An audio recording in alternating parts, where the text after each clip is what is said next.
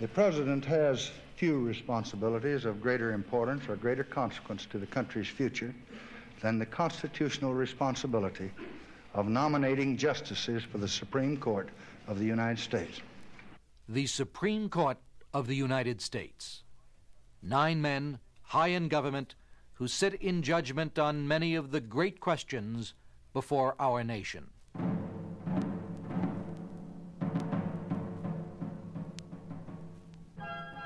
The United States Supreme Court first came into being under the terms of Article 3 of the Constitution of the United States in 1789 when the government was formed.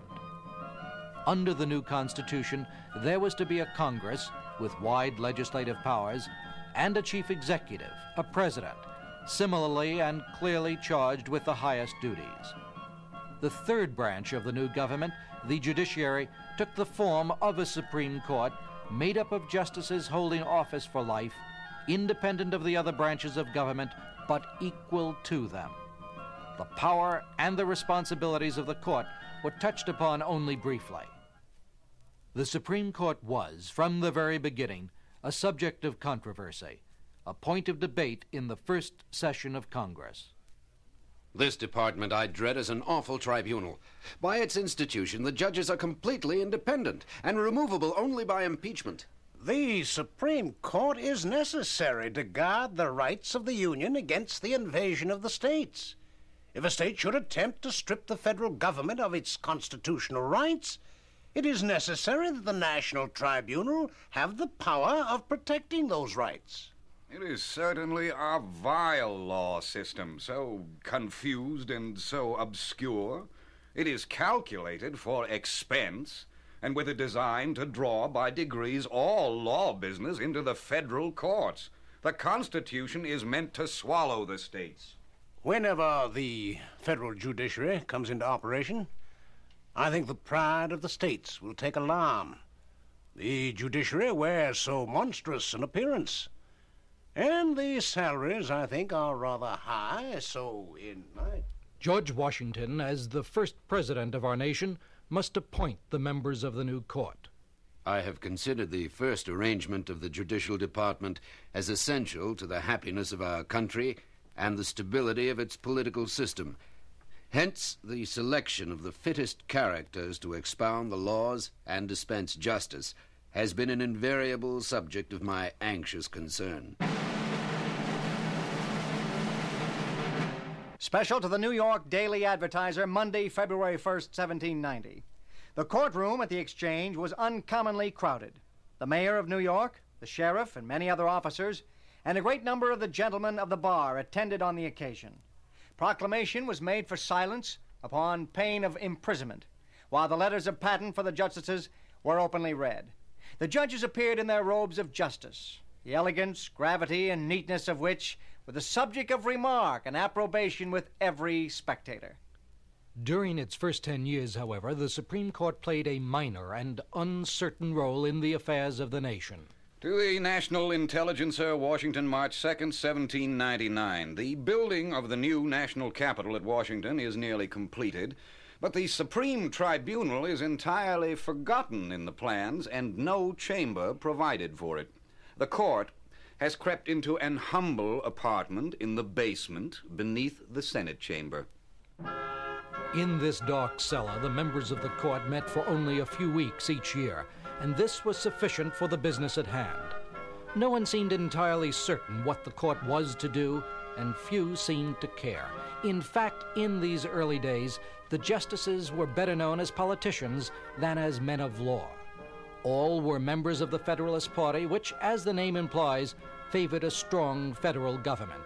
And in 1800, many of them actively campaigned for the Federalists and for the re election of President John Adams.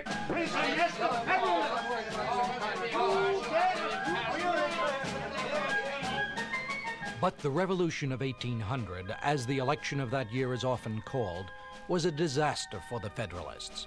The Anti Federalists, led by Thomas Jefferson, gained control of the Congress, and Jefferson himself was elected President of the United States.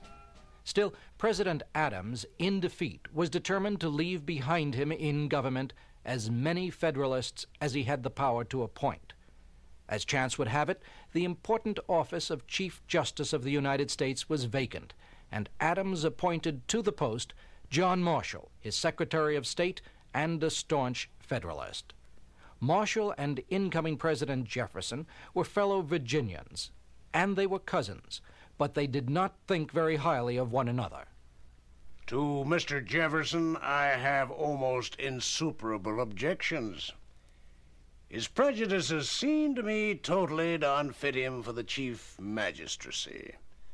By weakening the office of president, he will increase his personal power.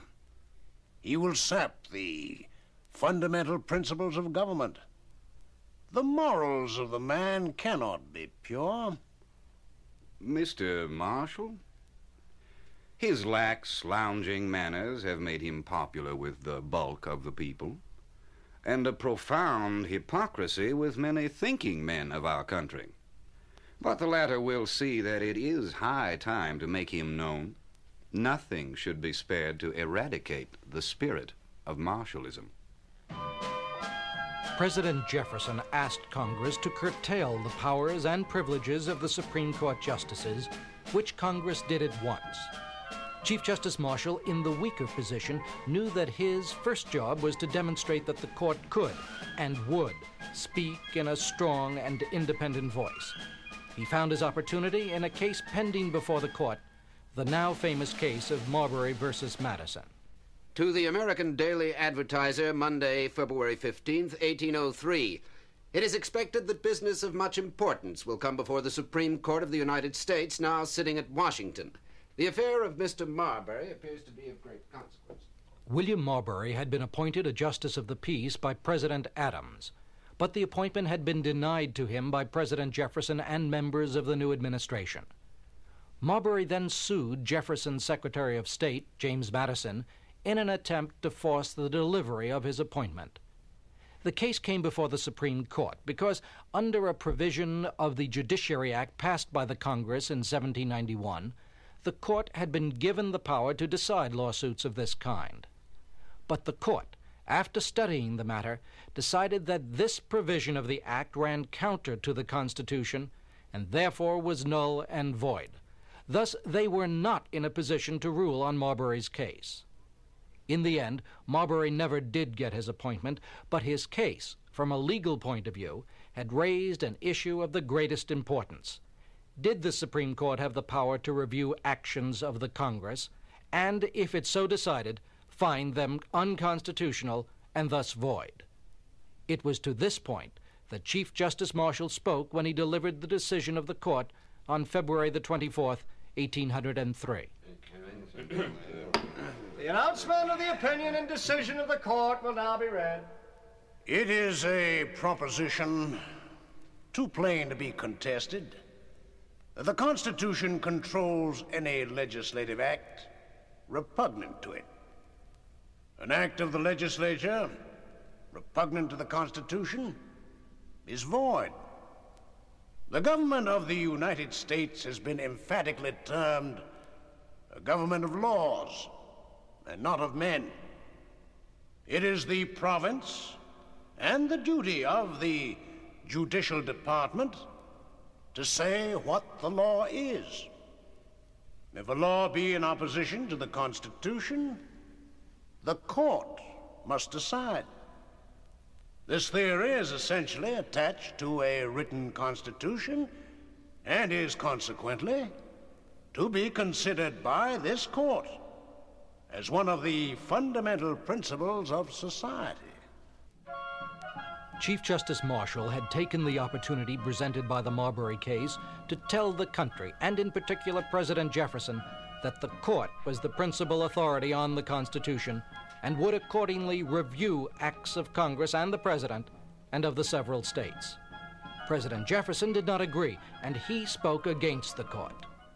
The opinion, which gives to the judges the right to decide what laws are constitutional and what not, would make the judiciary a despotic branch.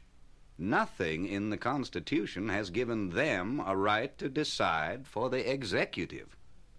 In Congress, Senator Giles, among others, attacked the justices. If the judges of the Supreme Court should dare, as they have done, to declare acts of Congress unconstitutional, it is the undoubted right of Congress to impeach them and remove them for giving such opinions. In 1805, Associate Justice Chase was impeached, charged with high crimes and misdemeanors. But he was not convicted. He remained on the court, and the storm died down. The court had made its point. Some single body must be able to say with final authority what is and what is not law throughout the Republic, or there would be chaos. This to Marshall was the right and indeed the duty of the Supreme Court, and he said so clearly and firmly. Thus, the doctrine known as judicial review was established. The stage was set for the transformation of a weak, uncertain court into the powerful and respected institution we take for granted today. The court was not to strike down another act of Congress for 50 years. But under the doctrine of judicial review, the power was there. And indeed, it came to be used frequently against the states. That the court had acquired new prestige was apparent in the very atmosphere of the capital. People talked about the court now and came to look and to listen, much to the surprise of Associate Justice Joseph Story. When I went into the Court of Justice yesterday, one side of the colonnade was occupied by a party of ladies. Scarcely a day passes in which parties of ladies do not come and hear, for a while, the arguments of learned counsel. On the opposite side was a group of Indians who were here on a visit to the President, the papa of the savages, with moccasins on their feet, rings in their ears and noses, and large plates of silver on their arms and breasts.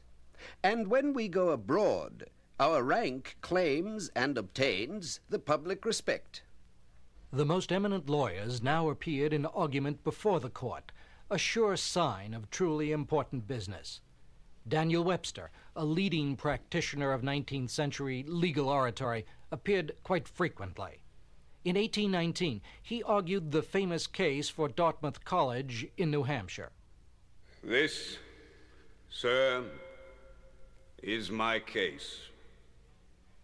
It is not merely the case of that humble institution. It is the case of every college in the land. Sir, you may destroy this little institution. It is weak. It is in your hands. I know that it is one of the lesser lights in the literary horizon of the country. You may put it out. But if you do so, you must carry through your work.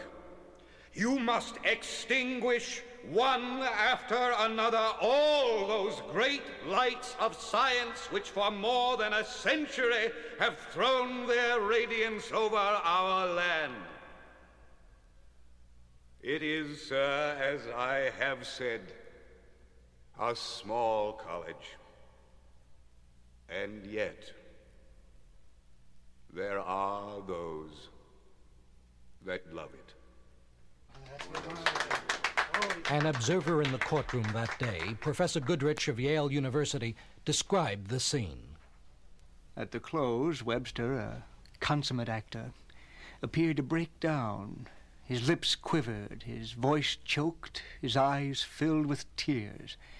Chief Justice Marshall bent his tall, gaunt figure forward as if straining to catch every word. His eyes seemed wet, Justice Story still sat, pen in hand, as if to take notes which he never took. The rest of the justices, too, uh, appeared to be transfixed.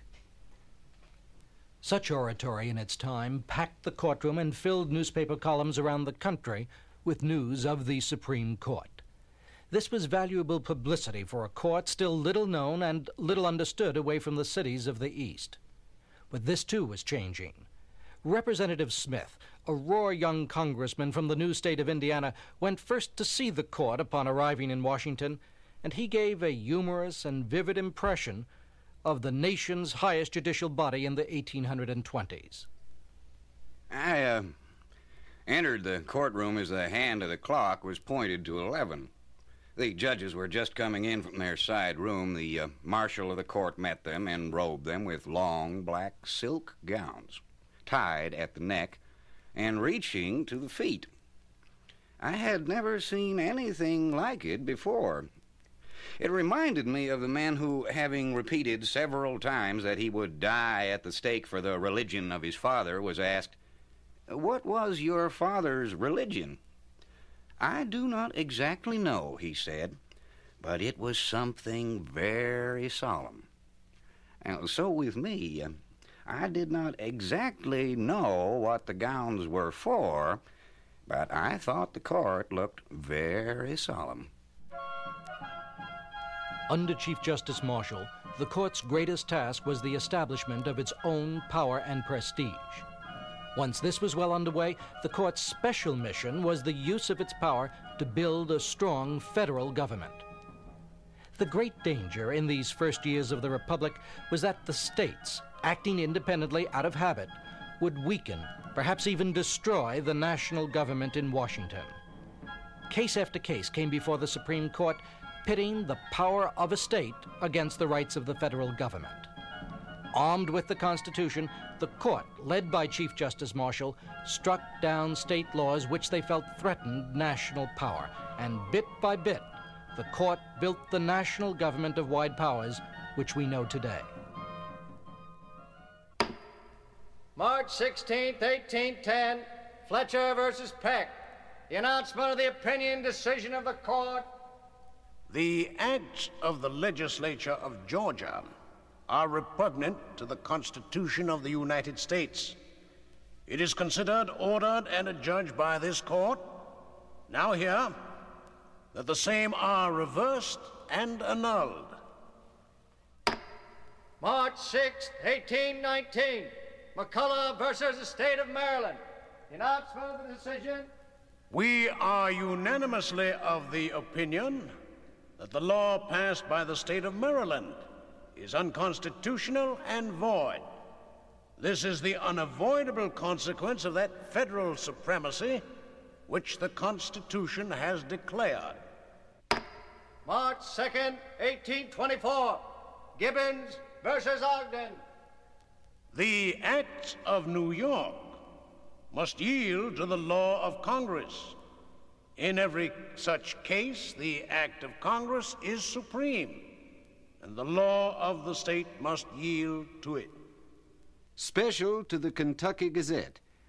Our readers have noticed of late that at almost every session of the Supreme Court, the laws of the states are treated in a manner that does no credit to the motives or understanding of our state legislatures. The court can settle some disputed cases, but the principles upon which it has acted are so broad that it begins to look like the old iron bedstead that accommodated every person by stretching or lopping off a limb.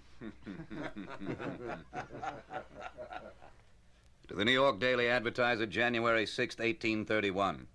The Supreme Court has met under very peculiar and trying circumstances, with the knowledge that it will be violently assailed in Congress and that an attempt will be made to deprive it of its right to decide on the constitutionality of state laws. A bill to that effect will be reported in a few days. Faced with opposition in the Congress and the White House, and talk of rebellion and nullification in the states, particularly the southern states, Chief Justice Marshall, now nearly 80, despaired of his life's work. The Union, it seemed, was still a fragile thing. I yield slowly and reluctantly to the conviction that our Constitution cannot last. I had supposed that north of the Potomac a firm and solid government might be preserved. Even that now seems doubtful. The case of the South seems to me to be desperate. Our opinions are incompatible with a united government among ourselves. The Union has been prolonged thus far by miracles. I fear they cannot continue. Chief Justice Marshall died soon afterward in 1835. He had led the court for 34 years through five presidential administrations. In Congress, he was eulogized. If John Marshall had not been Chief Justice of the United States, the Union would have fallen to pieces before the general government had got well underway. John Marshall has saved the Union, if it is saved.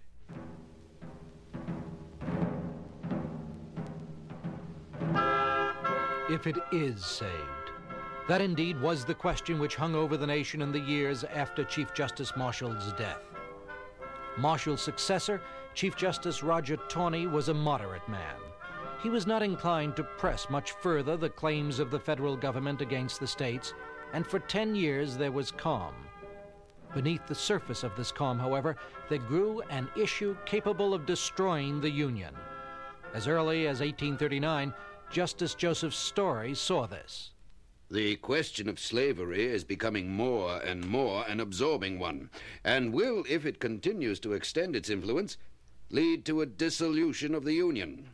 At least there are many of our soundest statesmen who look to this possible event.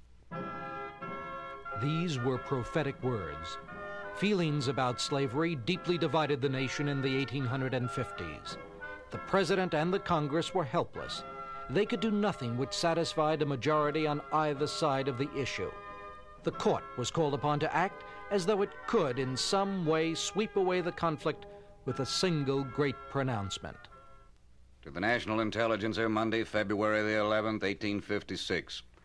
A suit for freedom before the Supreme Court, prosecuted by Dred Scott, a Negro, involves questions of much political interest and will unquestionably. The Supreme Court was, willingly or unwillingly, faced with the great issue of slavery in the famous Dred Scott case.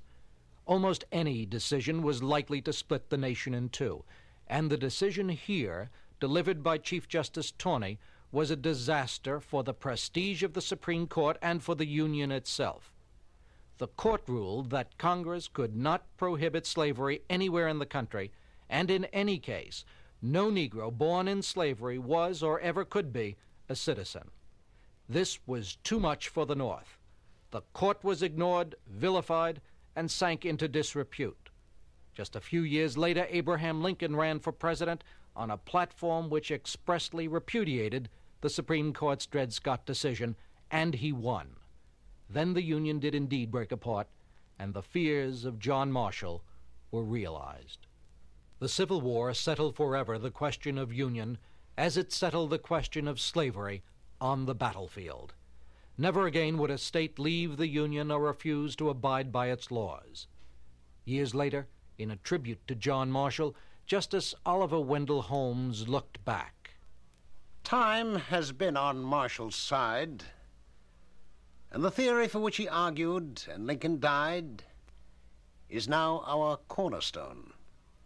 When we celebrate Marshall, we celebrate at the same time the oneness of the nation, the supremacy of the Constitution, and the judgments and decrees of the most august of courts. After the Civil War, the nation and the court, both battered by the experience, could start anew. The United States was rapidly becoming an industrial power with great new business concerns and a large working class. Problems of economic and social justice would soon press in upon the government, and the Supreme Court, once again a strong and active court, would play a major role in America's emergence as a modern nation.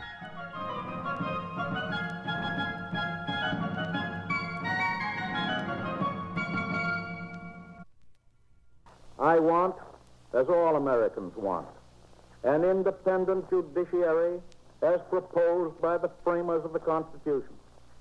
That means a Supreme Court that will enforce the Constitution as written.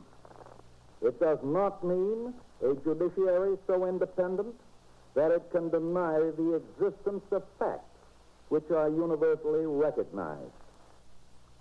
But since the rise of the modern movement for social and economic progress through legislation, the court has more and more often and more and more boldly asserted a power to veto laws passed by the Congress and by state legislatures.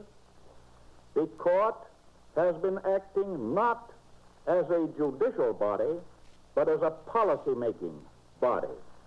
The Speaker, Franklin D. Roosevelt. The time, 1937. The United States was struggling to rise out of the Great Depression, the severest economic crisis we have ever known. Yet the Supreme Court, at odds with both the President and the Congress, refused to accept the constitutionality of New Deal measures passed overwhelmingly by Congress to meet the crisis. This confrontation was to be the end of a long chapter in the history of the court. Alpheus T. Mason, a leading student of the court and for many years McCormick Professor of Jurisprudence at Princeton University, comments. The conflict President Roosevelt describes dates from the last quarter of the 19th century. The story might be entitled The Rise and Fall of Judicial Preeminence. Its theme who was to have the final voice in the social and economic development of the nation? The President and Congress, elected by all the people, or the justices of the Supreme Court, appointed for life and immune from popular control? At the close of the Civil War, the ratification of the 14th Amendment to the Constitution set the stage for the conflict. The 14th Amendment's immediate objective was to provide national protection for the newly freed slaves. But its sweeping provisions suggest broader objectives. The states were prevented from depriving any person of life, liberty, or property without due process of law, and forbidden to deny any person equal protection of the laws. These broad gauge limitations on state power transcending the status of Negro Americans, raised important questions which only the Supreme Court could answer. Could it be argued, for instance, that the country's new and increasingly powerful corporations should be considered persons, thus making state laws regulating rates and profits and business activity void because they deprived such persons of property the Supreme Court at first refused to interpret the new amendment so strictly. They would not become a perpetual censor of state legislation. To do so, Justice Miller declared, for a 5 4 majority, would fetter and degrade the state governments. And in the late 1870s, with the famous Granger cases, the court seemed to establish a judicial hands off policy with respect to social and economic legislation. A state could regulate business activity, the court said, and if the regulation seemed harmful or unreasonable, those who thought so should seek remedy at the polls, not in the United States Supreme Court. This was not the business of the court. The matter was not closed, however. Within the court itself, there was sharp disagreement and the decisions produced a loud and persistent outcry from the business community, now faced with a rising tide of unwelcome regulatory legislation. Some proposed a new constitutional amendment safeguarding property from such legislation. But the ink was hardly dry on this proposal when it became clear that it would not be necessary the mood of the court had changed in response to the demands of the business community. Now the court looked with disfavor on social and economic legislation by the states and by the United States Congress as well. In the 1890s, the court all but destroyed the new Sherman Antitrust Act by a rigid interpretation of its terms, and it outlawed the federal income tax law. Both these measures had been designed by Congress to increase government control of the economy. Under the leadership of lawyers and judges, the social and economic reform measures of the time, inspired by populism, progressivism, and later by Woodrow Wilson's New Freedom, were largely dissipated. Supreme Court justices became super legislators. Property rights found in the judiciary an effective instrument for defeating regulation of the economy. On the court, a narrow majority of justices stalled the march of economic democracy. Child labor legislation and minimum wage laws for women in industry, to name only two examples, failed to pass judicial muster. Meanwhile, exponents of judicial self restraint had not been silenced. The justices were warned not to step into the shoes of the lawmaker. By ruling against laws passed in Congress and in the state legislatures by the elected representatives of the people, and within the court, Justices Holmes, Brandeis, and Stone, in particular, kept up a drive for judicial humility. The issue came to a head in 1935 and 1936 when the court persistently challenged the constitutionality of New Deal legislation. In one term, 11 acts of Congress designed to meet the crisis of the Great Depression fell under the Judicial Acts. Justice Stone called 1935 36 the most disastrous year in the court's history. An obtuse majority set aside a state minimum wage law for women, nullified congressional efforts to revive sorely depressed agriculture, and vetoed an attempt to bring order into the chaotic coal industry. We seem, Justice Stone sadly declared, to have tied Uncle Sam up in a hard knot. This impasse between legislature and court provoked President Roosevelt's court packing proposal, precipitating an historic contest in which both sides lost, both won. FDR's plan, which might have increased the membership on the court to 15 justices, thus assuring a majority for the proponents of judicial self restraint, was defeated. But the example of such determined opposition was not lost on the court. Two justices, without fanfare, shifted their position and voted in favor of New Deal legislation. The President finally achieved judicial endorsement of his social and economic policies, evoking the famous quip that a switch in time saves nine. After nearly half a century, the judiciary had abandoned its self acquired role as arbiter of social and economic policy. But the court as an institution did not abdicate. Soon it would find other interests to guard. This was the end of an era, but it was in many respects the beginning of the modern Supreme Court the justices turned to basic constitutional issues never completely out of sight, but now requiring their very special attention. We recognize these continuing concerns as preeminently those of our own time.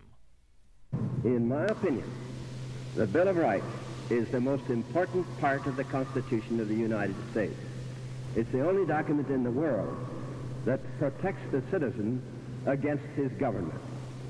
We venerate these documents not because they are old, not because they are valuable historical relics, but because they still have meaning for us. We acknowledge our judges as the interpreters of the Constitution. President Harry Truman often commented on the constitutional guarantees of the Bill of Rights. The Supreme Court has increasingly given its attention to cases which turn on a present day interpretation of the civil liberties enumerated in the Constitution and especially in the Bill of Rights. Alan Westin, professor of public law at Columbia University, is director of the Center for Research in American Liberties in New York. Professor Westin comments on the court and civil liberties. Most Americans know that the basic guarantees of the Bill of Rights were put into the federal Constitution in 1791, with major additions through the Civil War amendments of 1865 to 70. But it is only since the 1930s that the United States Supreme Court has moved into an active and positive role in protecting the civil liberties of national citizenship. Of course, there were some civil liberties cases decided by the Supreme Court before the 1930s free speech problems during World War I, telephone tapping cases during the 1920s, and police third degree practices in the 1920s and 30s. But it has been primarily since the 1930s that America has become a truly national society. People on the move in education and jobs from place to place, reading a national press, seeing the same national TV programs in one national advertising culture. In this setting, Americans have come to expect a national set of constitutional rights as well, the same for Chicago as for Boston and Houston. Then, too, as American ideas of equality have changed in the past two to three decades, public opinion has begun to feel that there should be the same set of constitutional rights in our legal system for the poor and the black, as well as for the rich and the white. Finally, whenever the elected branches of government, Congress, the President, and the states, find themselves in such a political stalemate that they cannot act to protect civil liberties or civil rights, the American people have come increasingly to feel that this becomes a responsibility of the courts.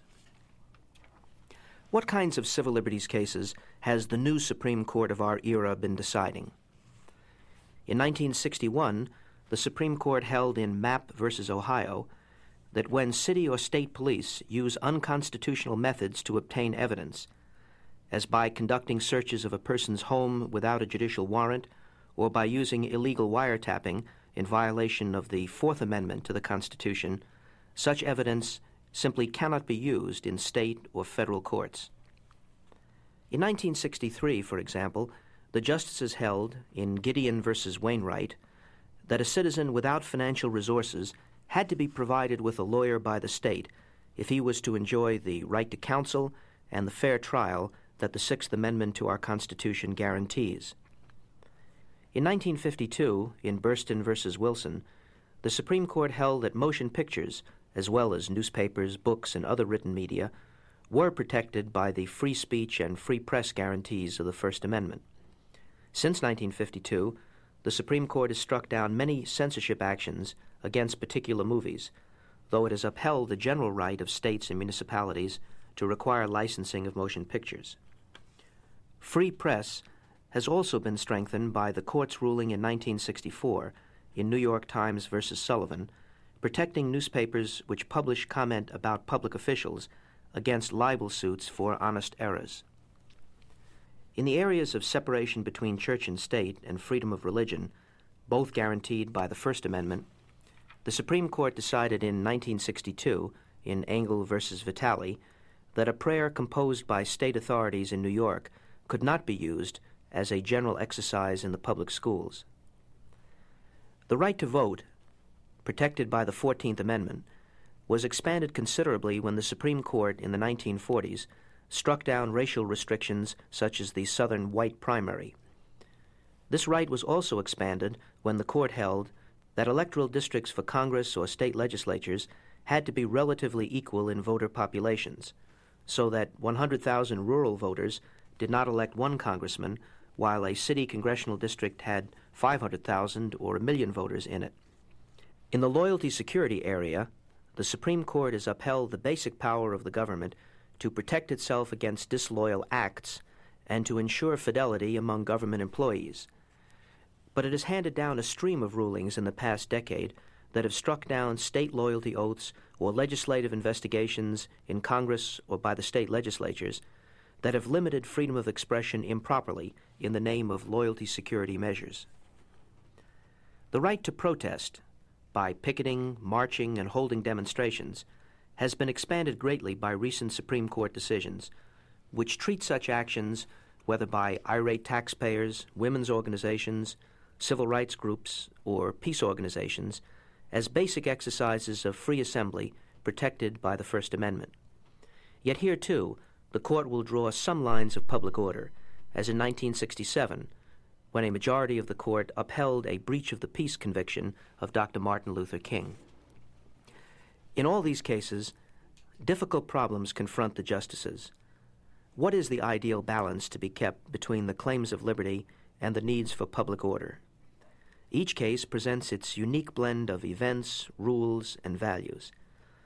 But the Supreme Court today has its finger on the scale marked liberty with a determination that has never been as true before in the court's history. The heavy involvement of the modern court with questions of civil liberties has been accompanied by an equally heavy and perhaps even more dramatic concern with questions of civil rights. President John F. Kennedy dramatized this in his famous civil rights address before a national television audience in June 1963. This nation was founded by men of many nations and backgrounds. It was founded on the principle that all men are created equal, and that the rights of every man are diminished when the rights of one man are threatened. In short, every American ought to have the right to be treated as he would wish to be treated, as one would wish uh, his children to be treated. But this is not the case. We are confronted primarily with a moral issue. It is as old as the Scriptures and is as clear as the American Constitution. The heart of the question is whether all Americans are to be afforded equal rights and equal opportunities. Next week, I shall ask the Congress of the United States to act, to make a commitment it has not fully made in this century to the proposition that race has no place in American life or law. The federal judiciary has upheld that proposition in a series of forthright cases. But in too many communities, in too many parts of the country. Wrongs are inflicted on Negro citizens, and there are no remedies at law. They have a right to expect that the law will be fair, that the Constitution will be colorblind, as Justice Harlan said at the turn of the century. Major decisions on civil rights have brought the modern Supreme Court as much attention, praise, and criticism as any of its predecessors since the founding of the Republic. Robert B. McKay Dean of the College of Law at New York University, takes a long view of the court's work in the area of civil rights. President Kennedy's theme of equal rights and equal opportunities without regard to race or color was anticipated in an apt phrase that appeared in a Supreme Court decision a generation ago. Speaking for the court in 1939, the late Justice Frankfurter said that the 14th Amendment to the Constitution of the United States stands as a barrier against sophisticated, as well as simple minded modes of discrimination. But this statement of principle has until recent years been honored more in rhetoric than in practice. The 14th Amendment was one of the Civil War amendments approved by Congress and ratified by the states a hundred years ago. The 13th, 14th, and 15th Amendments were intended by their draftsmen to make meaningful for Negroes the freedom that had been secured in America's bloodiest war. The 13th Amendment, ratified in 1865, abolished slavery. But when doubts were expressed whether that was a sufficient base for early civil rights legislation by Congress, the 14th Amendment was proposed and ratified in 1868.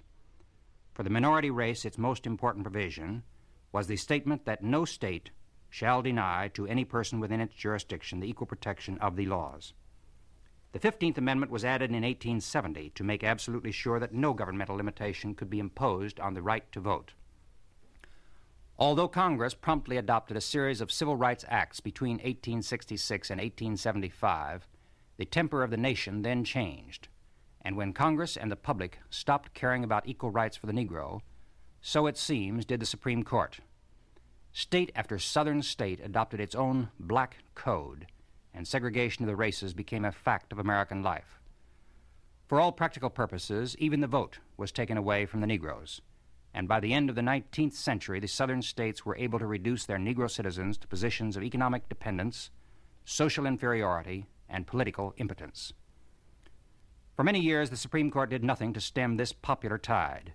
Indeed, in 1896, in the Plessy v. Ferguson decision, the court, with only Justice Harlan objecting, sustained the right to segregate the races in railway cars. From this came the doctrine of separate but equal, which maintained that segregated facilities were constitutional where equal accommodations for both races were provided. Justice Harlan protested bitterly that our Constitution is colorblind and neither knows nor tolerates classes among citizens. And he continued prophetically the thin disguise of equal accommodations will not mislead anyone, nor atone for the wrong this day done. The Plessy decision made possible increasingly rigid segregation as a matter of law in the South and as a matter of fact in the North. And it was to be 40 years before cases challenging the constitutionality of segregation again received serious court consideration. During the 1930s and 1940s, attempts were made from time to time to induce the court to review particular instances of segregation, as, for example, in state law schools and other public institutions of higher education. These attempts were, by and large, successful, and the court's rigid position on segregation was modified. It became increasingly clear, both to the justices and to the country at large, that a completely new look at the doctrine was necessary. This came in 1954 with the justly famous case of Brown versus Board of Education. There, the court ruled that separate but equal doctrine was not consistent with the 14th Amendment's requirement of equal protection of the laws, at least in the case of public schools. In the field of public education, Chief Justice Warren said for a unanimous court, the doctrine of separate but equal has no place. This time it was the court, among the branches of government, that supplied leadership and new direction. The school desegregation decision may well be the most publicized Supreme Court decision of the century, but other far ranging civil rights decisions have followed. Thus, under High Court rulings, segregation required or enforced with governmental support is no longer permissible whether in schools, transportation, parks, playgrounds, or public housing. The court has even ruled that ostensibly private segregation is forbidden where the state is asked to enforce private efforts to achieve racial segregation. In the field of civil rights, the modern court has reawakened the public conscience to the relevant constitutional guarantees, and it has provided a comprehensive legal foundation for equality between the races. In so doing, the court laid the groundwork for the first significant civil rights legislation in the United States Congress since the years just after the Civil War. The Supreme Court today is a vital and active part of the government of the United States. Under the leadership of Chief Justice Earl Warren, appointed by President Eisenhower in 1953, the court has spoken out on the major issues of our generation, provoking at times criticism and controversy reminiscent of the storms which have gathered over strong courts in the past. Yet President Eisenhower perhaps spoke best for those Americans who look to the highest court in the land for guidance on constitutional matters when called upon to comment at a time when the Supreme Court was under heavy fire, he pointed to its abiding value. Our system of government, in my opinion, could not uh, exist without an independent judiciary. I still believe that the United States respects the Supreme Court and looks to it as one of the great stabilizing influences in this country to keep us going from one extreme to the other.